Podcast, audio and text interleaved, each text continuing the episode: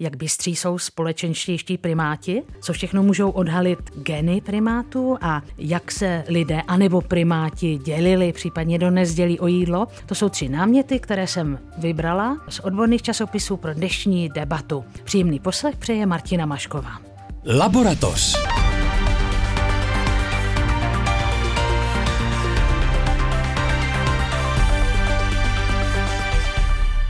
A protože budeme mluvit o primátech, tak mým hostem dnes je primatoložka Klára Petrželková. Dobrý den. Dobrý den. Vítám Miloše Anděru, který je odborník na savce. Dobrý den. A také autor českého názvu slovy savců. Vítejte. Petr Mambousek je fotograf živé přírody. Dobrý den. Dobrý den. Britští vědci zkoumali na třech různých druzích makaků vztah mezi společenskostí a kognitivními schopnostmi. Zjistili, že čím víc spolu primáti navzájem komunikovali, vycházeli, čím byli společenštější, tím lépe plnili úkoly, které jim badatelé dali. Makakové tonkeránští, to je název konkrétního druhu, prokázali vyšší míru sebeovládání než makakrézus, to je známější druh tohoto primáta, který bývá častým předmětem mnoha studií, a tak byli úspěšnější. Výzkumu se účastnilo 66 makaků. Tak to je velmi zajímavý experiment. Já bych se pokusila obrátit na Kláru Petrželkovou, aby řekla, co by považovala za důležité z ní vytáhnout. Ta studie hodně hovoří o tom, že se dá vlastně stáhnout i na nějakou naši evoluci, kdy my víme, že ta míra sebeovládání právě proto, že když souvisí s tou úspěšností, tak mohla být pro náš druh velice důležitá. Známe to, že ho sami od sebe, že když ho hodně rychle vypěníme, tak to není vždy dobré pro nás a úspěšní jsou spíše lidé, kteří se umí dobře ovládat, manažeři a tak dále. Ale i v té studii vlastně potom říkali i to, že do určité míry zase někdy jako je zdravé trošku vypěnit. Autoři té studie hovořili o nějakých omezeních té studie, že bylo to děláno na malém počtu vzorků primátů a bylo to také děláno v zajetí. Ale neumím si představit takovou studii ve volné přírodě, protože tam byla velice složitá nějaká aparatura, které si ty makaci museli dotýkat a tak dále. Takže myslím si, že ve volné přírodě by to nebylo tak jednoduché, ale já si musím říct, že když jsem si tu studii začala číst, tak jsem úplně a priori předpokládala, že ti makakové tonkeánští z toho výjdou nejlépe, protože ty tři druhy makaků se liší prostředí, v kterém žijí, mají jinou ekologii, jinou etologii. Ještě ty autoři té studie se zmiňovali o tom, že je taky důležité to, že ty makakové tonkánčtí žijí v prostředí, kde je málo predátorů. A proto oni si můžou tady toto dovolit. Že? Když žijete v prostředí, kde je mnoho predátorů, tak tady takovéto věci si moc dovolit nemůžete. Míra rizika Míra je rizika. menší. Ano. Petr Bambousek jako náš dnešní hosek, fotograf živé přírody, má zkušenost s tím, jak setkat se zblízka se zvířetem, ale nevyplašit ho? Tak co se týče konkrétně třeba makaků, o kterých je tady řeč, tak ty jsem potkal v Tajsku, na Borneu a na Sulawesi. A jsou to tři úplně odlišné zážitky. Všechny byly zabarvený tím, že znají přítomnost člověka. Akorát, že v Tajsku a na Borneu to bylo v místech, kde těží z turistů. To znamená, že turisti, protože jsou opičky rostomilí, tak jim dávají nějaký pamlsky. A ty zvířata si natolik zvykly na to, že ty pamlsky od lidí dostanou, že běda, když ho nedostanou. Tlupa těch makaků funguje opravdu hodně organizovaně. Dokonce tam bylo pár prvků jako kouzelnických vystoupení, kdy makak dělal rámus, takže strhne pozornost a mezi tím jiný makak přijde úplně neslyšně a sebere vám prostě něco, většinou k jídlu teda. Věděli, že se mají zdržovat kolem restaurací nebo míst, kde se ty lidi krmí. A bylo to až opravdu nepříjemný, až bych řekl nebezpečný, protože byli hodně agresivní zejména, když nedostali a na Sulawesi, tam je vlastně to chování u turistů korigovaný a tam víceméně ty makakové neznají turisty jako někdo, kdo jim nesí jídlo, ale někdo, kdo je zajímavý. A já po tady těch dvou zkušenostech, když jsem byl v to Sulawesi, tak jsem byl takový nejdřív ostražitý, jak ty makakové, protože jsem je znal, on je třeba 80 kolem vás a je to takový, jako no, říkáte si, který začne. A vůbec nic se nedělo, naopak to bylo úžasný, protože já jsem si tam k ním sednul, ne úplně mezi ně, ale k ním a oni začali přicházet a sedli si ke mně, šahli mi na koleno, koukali, co to se mnou udělá. Někteří prostě se o mě opřeli a koukali na mě. A já tam seděl s tím foťákem. Původně jsem si je chtěl vyfotit eh, na široký objektiv s tím lesem kolem sebe, tak to nevyšlo, protože jeden z prvních přišel a takhle mi tou špinavou ťapkou šáhnul na objektiv, takže mi to celý zadělal hlínou. V podstatě z té chvilky nemám nic, Mám z toho fotku, kde mě můj průvodce vyfotil, takže na to památku mám, ale teda ten zážitek byl neuvěřitelný. Jako toho, že já je neohrožuju, oni mě ne a jsme tam spolu jen tak, to teda byl velmi silný pro mě zážitek nadrozměr nad, nad tu fotku samozřejmě. Já nevím, jestli je to běžná věc, že makak se takhle kamarádí s člověkem. Oni se ani nekarma. Já bych řekl, že tam byla zvědavost, jo? Jakože vysloveně no. to nebylo pokus o kamarádství, ale fakt o plynutí s někým, kdo jim neubližuje a, a byl zajímavý, protože vypadal dost podobně jako oni. Já jsem se ptala proto, protože v jednom z našich pořadů jsme mluvili o tom, že člověk je dost často zmaten třeba tváří primáta, jo? že ten primát vypadá jako, že se usmívá, tváří se přátelsky a ve skutečnosti to je výhružné gesto. Tak proto jsem se o to zajímala. Miloš Anděra má slovo. Je to tak, já myslím, že přátelství nebo náklonost makaku k člověku je celkem běžná věc, to se týká nejenom těch makaků rezus nebo jávsky, který žijou v té Azii, ale vzpomeňme si třeba na magoty, který žijí na Gibraltaru, kde jsou tam zřejmě nepůvodní, ale to, to je také atrakce, která s lidmi jako velice kooperuje. Že jo? Já mám zkušenost opravdu s tou Afrikou a tam je to úplně jiné. Tam taková jako blízkost není ani žádoucí, dokonce je nepodporována. Jak byste vy pokračovali v té studii, nebo jakým směrem byste šli, aby se, se dozvěděli víc o těch makacích? Já bych se snažila prostě si tu studii nějakým způsobem, samozřejmě by ta metodika musela být výrazně změněna, musela by se pravděpodobně úplně použít něco jiného. Zkusila bych si to nadizajnovat tak, aby, abych mohla ten výzkum dělat ve volné přírodě. I přesto, že věřím tomu, že ty výzkumy v tom zajetí jsou důležité, zvířata jsou prostě jiná. Obzvlášť, jak tady bylo řečeno, jestliže se jedná o, o skupiny, které po generace žijou v zajetí, tak je to hodně jiné. No. Posloucháte Laboratoř, dnes jsou mými hosty primatoložka Klára Petrželková, zoolog Miloš Anděra a fotograf přírody Petr Bambousek. Badatelé ze 24 různých zemí proskoumali genetickou výbavu a sdílení genů stovek primátů z řady regionů světa. Umělá inteligence jim zároveň umožnila proskoumat dědičný původ některých lidských chorob právě v téhle souvislosti. Jako modelová zvířata pro další výzkum vytipovali paviány. Poprosím o teda klíč k téhle studii od Klady Petrželkové, abychom si udělali obrázek. Vy, pokud vím, spolupracujete s někým z těch autorů? Tak náš tým zatím jenom tak částečně spolupracuje s tím posledním autorem. V každé vědecké studii je vždycky důležitý ten první autor a potom ten poslední. Ten poslední je ten senior autor, ten, který vede ten tým. A tady v této studii je seniorským autorem Tomás Marquez Bonet a my vlastně jsme byli osloveni, abychom s ním sdíleli nějaké vzorky, co máme a také nám pomáhá v současné chvíli s filogenetickou studií goril, kdy my vlastně děláme, pracujeme na parazitech, na strongelitních lísticích těch goril a on nám pomáhal vlastně vypočítat nějaké filogenetické stromečky a potom my uděláme filogenezi těch parazitů a on udělá tu filogenezi těch primátů, pak to tak spojíme a, a bude z toho taky takový super článek do Science, to bych si přála. Já jsem u té studii věděla už předtím, než jsem vlastně přišla k vám do pořadu, protože jsem ji posílala všem našim studentům, aby si ji přečetli, protože ji považuji za zcela zásadní pro všechny lidi, kteří pracují na primátech. Jedná se o to, že tím těch vědců ozekvenoval, ale takzvaným whole genome sekvenováním, to znamená, to je opravdu jedno z nejlepších, nejvyspělejších sekvenování, kdy opravdu postihnete celý ten genom veliké množství primátů. A ta studie nám může poskytnout vhled do mnoha věcí. Počínaje těmi příbuzenskými vztahy těch primátů mezi sebou, co, kdo je mu příbuzný, což oni jako tam diskutují, že některé ty věci po těch jejich výsledkách se budou muset asi přehodnotit. Co mě přišlo z té studie zajímavé a co, na co já jsem se soustředila, když jsem si tu studii četla, tak oni tam hodnotili míru heterozygotnosti. Čím víc je nějaká populace primátů heterozygotní, tak tím jako je rozmanitější, tím má lepší šanci na přežití. Čím víc je homozygotní, tím je to v podstatě jako horší. Oni vlastně se dívali na to, jestli ta míra té homozygotnosti koreluje s mírou ohrožení těch primátů. To mě hrozně zajímalo, když jsem si tu studii četla a neúplně to vycházelo. Tam bude hrát jako ve všem přírodě roli více faktorů. Náš tým se věnuje výzkumu goril horských a goril východních nížiných. V latinské je to gorila Beringei graueri, což radši řeknu.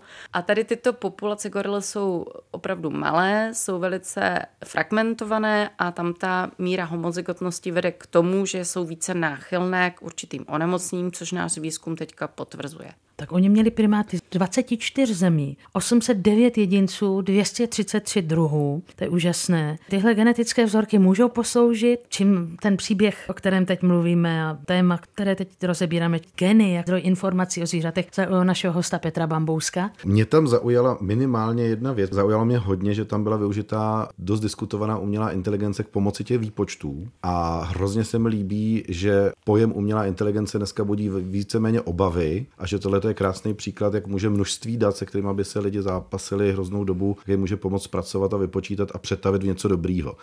Konečně to není na téma, že umělá inteligence něco vymyslela líp než člověk a zahubila ho tím, ale naopak, že člověk si ji vzal jako parťáka k tomu, aby něco dosáhl. Mě třeba zaujalo to, co říkala tady kolegyně Klára ohledně těch horských goril, protože opravdu ty populace jsou nízký. Mě by třeba zajímalo, jestli tohle může nějak pomoct pochopit, co by těm populacím třeba pomohlo, jestli nějaký jako nový genetický materiál by pomohl tu heterozygotnost zvýšit, nebo je to vzít. Předpokládám, že v zoologických zahradách tam ta genetika není. Nemusíme chodit úplně daleko do Afriky, ale třeba naši sislové. Ta populace, která je dneska hrozně fragmentovaná, tak je přesně tak velice homogenní, homozygotní a to je právě jedna z příčin prostě toho ohrožení. Že?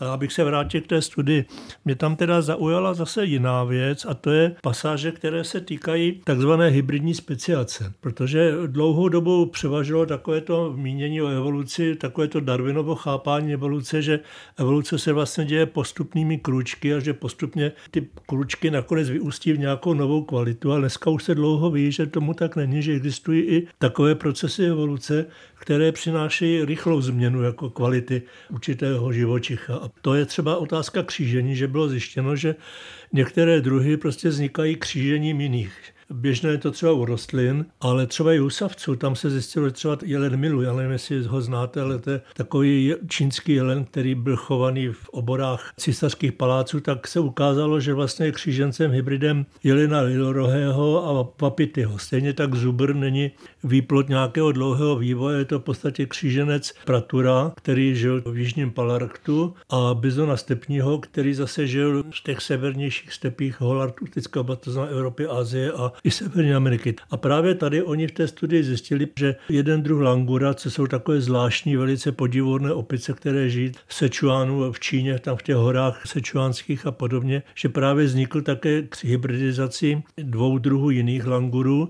a stejně tak pavian Anubi, kterého známe z Afriky, v jeho genomu se také našlo, že kdysi dávno došlo u něho ke spojení tří takových genetických vývojových liní. To jste mě přivedl ještě k té úvaze, proč vlastně paviáni se teď můžou hodit jako ta modelová zvířata, čím jsou no, jako tak dostupní? Paviáni jsou zajímaví tím, že se tvrdí, že jich žije pět druhů, ale v podstatě ten náhled, jestli skutečně je to pět druhů, to je velice problematický, protože ta jejich genetická výbava je nesmírně rozmanitá a existuje názor, že všechno vlastně s výjimkou paviana pláštíkového, které je teda jednoznačně jiný, tak ty ostatní anuby a další, takže to jsou v podstatě jeden druh nebo nějaká jedna taková super druh, se říká super species, která zahrnuje prostě několik forem a na tom se teď hodně tedy badá a do dneška v podstatě není jasný, jaký bude závěr. Čem by tahle studie mohla být třeba přínosem i pro vaše vlastní bádání na gorilách? Tady tohle je taková velká, opravdu globální studie, ale ten tým se prostě věnuje i těm jednotlivým rodům, jako máme gorilu. A tam si myslím, že se může jít i do větších jako kdyby detailů a může se to víc jako rozebírat.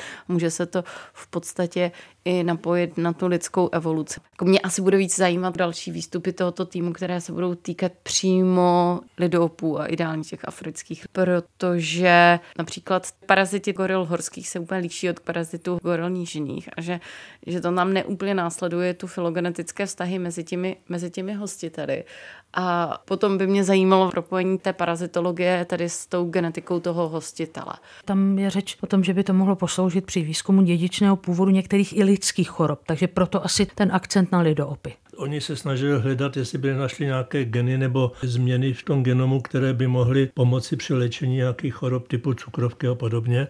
A potom ještě by možná nemuselo zapadnout, že oni na základě toho sledování toho genomu, toho obrovského množství druhů a způsobu života ostatních věcí označili dva primáty jako nejohroženější. Jednak to byl langur čínský, to o tom jsme už trošičku mluvili, a tím druhým potom byl ksukol ocasaty. To je takový lemurům příbuzný prapodivný tvor, který který na pohled vypadá jako IT, prostě má malé oči, velké uši, chlupatý a který žije na Madagaskaru. Je to lesní tvor a právě fragmentace lesních porostů jednou z hlavních příčin, proč teda ubývá. On má takové zvláštní chování, protože on vypadá v podstatě jako hledavec, on má velké hledavé zuby a ťuká prstem do stromu a do větví. V podstatě to je taková náhrada datlu a strakapudu. Na Madagaskaru nežijí, takže to jenom tak na okraji, že tyhle ty dva druhy z této studie těm autorům vyšly jako jedny z nejohroženějších primátů v současné době. Ksukol a? Langur, langur čínský.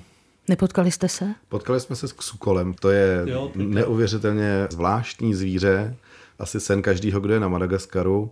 On, jak žije v noci, tak trošku pomáhá zapomenout na to, jak vypadá Madagaskar přes den, protože právě ta fragmentace prostředí na Madagaskaru je strašlivá. Tam to asi nejde zastavit, protože když vezmu, jaký zázemí finanční má ta země jako taková a jaký motivace mají lidi, kteří tam žijou ze dne na den nebo z hodiny na hodinu možná, tak tam se to řeší řítí do velkého průšvihu. Ale jako když už člověk narazí na cokoliv vlastně na Madagaskaru, tak je to úžasný. Jak Sukol je teda velká podívaná. Samozřejmě já jsem neviděl Sukoly divoký úplně, byli habituovaný částečně, protože oni je tam přikrmují kokosovými ořechy, takže oni se tam chodí našťourat do ořechu a pijou to tam z toho toho, ale už vůbec jako vidět to zvíře v tom biotopu, jak, jak se pohybuje, jak není slyšet třeba, což je hrozně zajímavé, jak ono chodí těm větvema, který jsou plný takového suchého listí a vůbec nevíte, že on tam přichází. Je to fakt takový jako tichý zvíře a zážitek je to velký samozřejmě. No. Takže to vyfotit mě. ho, já nevím, jak se je dá to těžký. v noci fotit. V noci se dá fotit, já teda v noci fotím skoro už z poloviny fotografického života, ale zrovna na ně tam docela dbají, aby se na ně nebleskalo, takže to přisvětlují jenom nějakýma pevnýma světlama relativně slabého výkonu, takže ty fotky z toho nejsou, kdo ví, jak fascinující,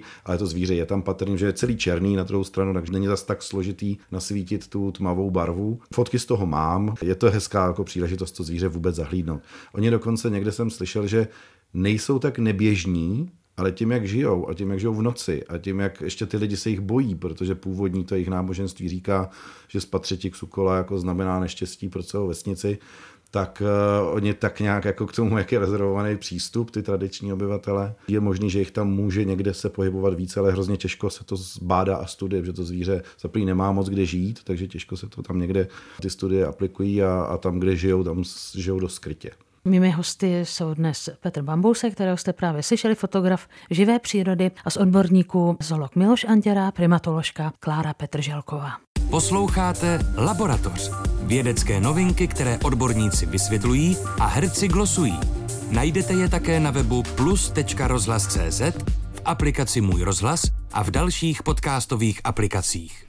Studie badatelů z Toulouse a Minnesota na primátech dokládá, jak mohla spolupráce mezi lovci a sběrači, kteří nebyli příbuzní, přispět pravěku k úspěchu lidského druhu. Pokud vytvářeli páry, muži ženy chránili při sběru potravy a ženy pak měly čas a příležitost vybírat potravu bohatou na živiny, podělit se o ní, věnovali čas vykopávání kořenů a hlíz.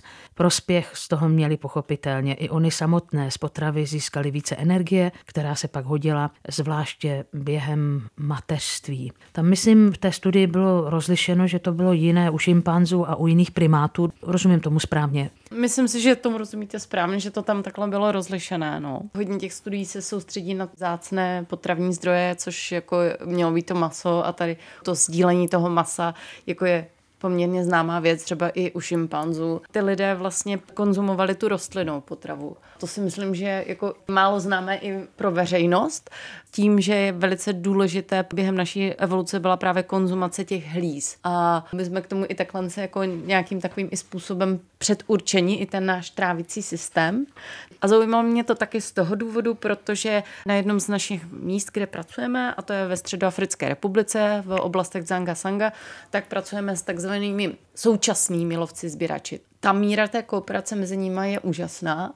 Oni nejsou nehierarchičtí, a je to takové jako až okénko do, do toho, jak to asi mohlo být v té minulosti. Tak když si představím vesnici, jedna rodina má vejce od slepic, další rodina něco pěstuje, další to prodává na trhu. Ti lidé, přestože vlastně jsou chudí, nemají moc prostředků, tak si vlastně touhle výměnou věcí pomůžou. Jak to funguje u těch lovců a sběračů? Tam to není výměna, tam je to opravdu sdílení. Sdílení veškerých těch komodit, já, když jsem s nimi šla lovit, anebo i sbírat nějaké věci, tak tam se to opravdu spravedlivě rozdělilo. A to je něco, co začíná mizet v té zemědělské společnosti, kde už jako lidé si začínají sami nahrabkávat ty věci. Tam je opravdu jako důležité to sdílení. Počínaje tím jídlem, končí až péčí o děti. Takže tam jsou takové dětské skupiny, kdy jedna maminka hlídá deset dětí najednou. Tomu se říká alomadring. Oni si i vzájemně ty děti kojí. Při čtení téhle studie jsme si uvědomili, jak důležité je to sdílení potravy s vysokou vyživnou hodnotou, typu hlíznatých rostlin, myslím, že se tam píše i o ořeších, které jsou bohaté na živiny, o koříncích. No a když eh, tedy uvažujeme o primátech, na kterých to zřejmě testovali, tak eh, čím je to zajímavé pro Miloše Anděru? Když to zjednoduším na úplně tu nejjednodušší jako úroveň, tak bych řekl, že studie ukazuje, že láska prochází přes žaludek. Protože tady ukazuje, že právě ten začátek toho vztahu mezi ženou a mužem v podstatě je právě v tom sdílení té potravy. A to se odehrálo už v počátcích vzniku lidského rodu, abych tak řekl, před těmi 8 miliony let, když teda první australopitekové vyšli z pralesu, protože těch ubylo díky tomu, že se Afrika ochladila a část pralesu ustoupila, nastoupily savany které potom dovedly člověka tedy k bipednímu způsobu života, uvolní rukou a tím právě i tomu sběrackému způsobu života, zatímco většina ostatních primátů zůstala při tom čtyřnohém způsobu života a při tom spásačském způsobu obživy, to znamená, že oni nezbírali, ale spásali snadno dostupnou, byť méně kalorickou potravu. Tady je začátek asi té převážně monogamní lidské společnosti, která navázala obě pohlaví tímhletím způsobem přes to sdílení potravy k sobě. Tak sdílení potravy a zkušenosti Petra Bambouska, fotografa v naší dnešní diskusi? Já k tomuhle, jako ke sdílení potravy a z toho prokazatelných nějakých přínosů, to asi nedokážu úplně říct, ale líbila se mi tady poznámka, že otázkou pro budoucí studie je, jak párování mohlo přispět k vývoji řeči. Mal, protože jsem si říkal, no tak každopádně, pokud ty lovci, kteří byli velmi asi úsporní na nějakou komunikaci vzájemnou, která asi původně byla něco ve smyslu, jdeš lovit, jdu, ty, jo, a tím to skončilo.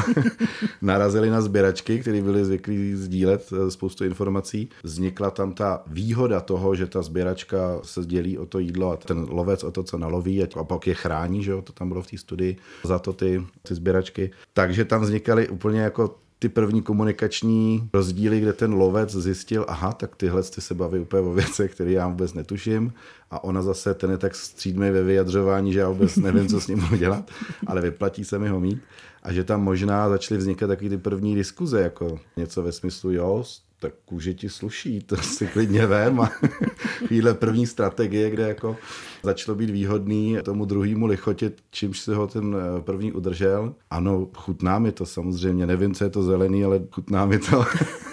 Takže určitě tam začaly vznikat rozhovory, které dřív si samostatní lovci nebo ty sběračky jako nevedli, protože se s tím tak často nesetkali. To říkám samozřejmě s nadsázkou. Mám na jazyku dotaz na takhle, protože jak mám tu komunikaci těch lovců a sběračů, nebo sběraček ve střední Africe, jak oni se domlouvají. Oni mají svůj vlastní řeč a domluvají si tou řeč. Moc toho nenamluvili. Myslím si, že mluví hodně, no. Nevidím nějaký rozdíl. Spíš jako potom člověk vidí ten rozdíl už jenom mezi těmi lovci a sběrači a mezi těmi ostatními etnickými skupinami, které už se živí tím zemědělstvím, kdy už opravdu jako oni mají i jiné hodnoty, No je to takové zvláštní, musím říct, že tady ten, ten kontakt nebo vlastně to, že s těmito lovci sběrači už po mnoho let pracujeme, protože oni působí jako stopaři goril, Oni znají výborně ten les, takže bez nich by se ty gorily nížně, za kterými my pracujeme, nedali vůbec vystopovat, nedali by se sledovat, nedali by se zkoumat mě to otevřelo úplně jako úplně jiné okno někam k tomu, že vlastně my jsme jako lovci a sběrači, co se týče nějaké evoluce nebo naší historie lidského rodu, my jsme většinu na té doby, co tady jsme, nebo co vlastně ten člověk je, prožili jako lovci a sběrači.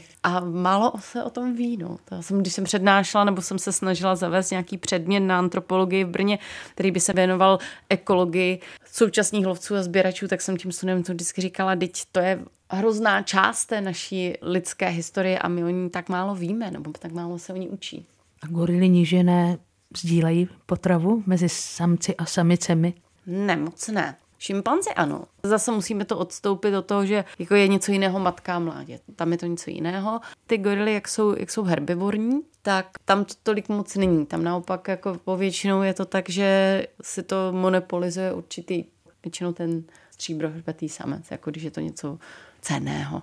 No, my se tady bavíme v té studii o tom, že samice sdílejí potravu ze samci, ale v přírodě se občas najdou i případy opačné, že samci sdílejí potravu se samicemi. Já nevím, když si třeba vezmu tok rybáka obecného, tak když si samec vyhlédne nějakou partnerku, taky jak si přinese nějakou rybičku. Nebo brkoslav zase přinese samici bobuli. Takže to jsou případy, případy opačné. A stejně takto sdílení sami ze samci může být jinou podobou, jako třeba ulvu ulvu, který, kteří žijí ve smyčkách, ta loh obstarávají výhradně samice, ale samec je první, který k ulovené kořisti přistoupí. Takže jenom na to dokreslení té problematiky, že ten vyskytnou v přírodě i takovéhle případy sdílení opačného charakteru. Moc děkuji všem našim hostům, že vstoupili do této diskuse. Děkuji primatoložce Kláře Petrželkové. Děkuji moc, že jste vážila cestu z Brna. Díky. Děkuji. Děkuji moc Miloši Anděrovi, zoologovi. Děkuji, nashledanou. A Petru Bambouskovi, fotografovi živé přírody. Také děkuji, nashledanou.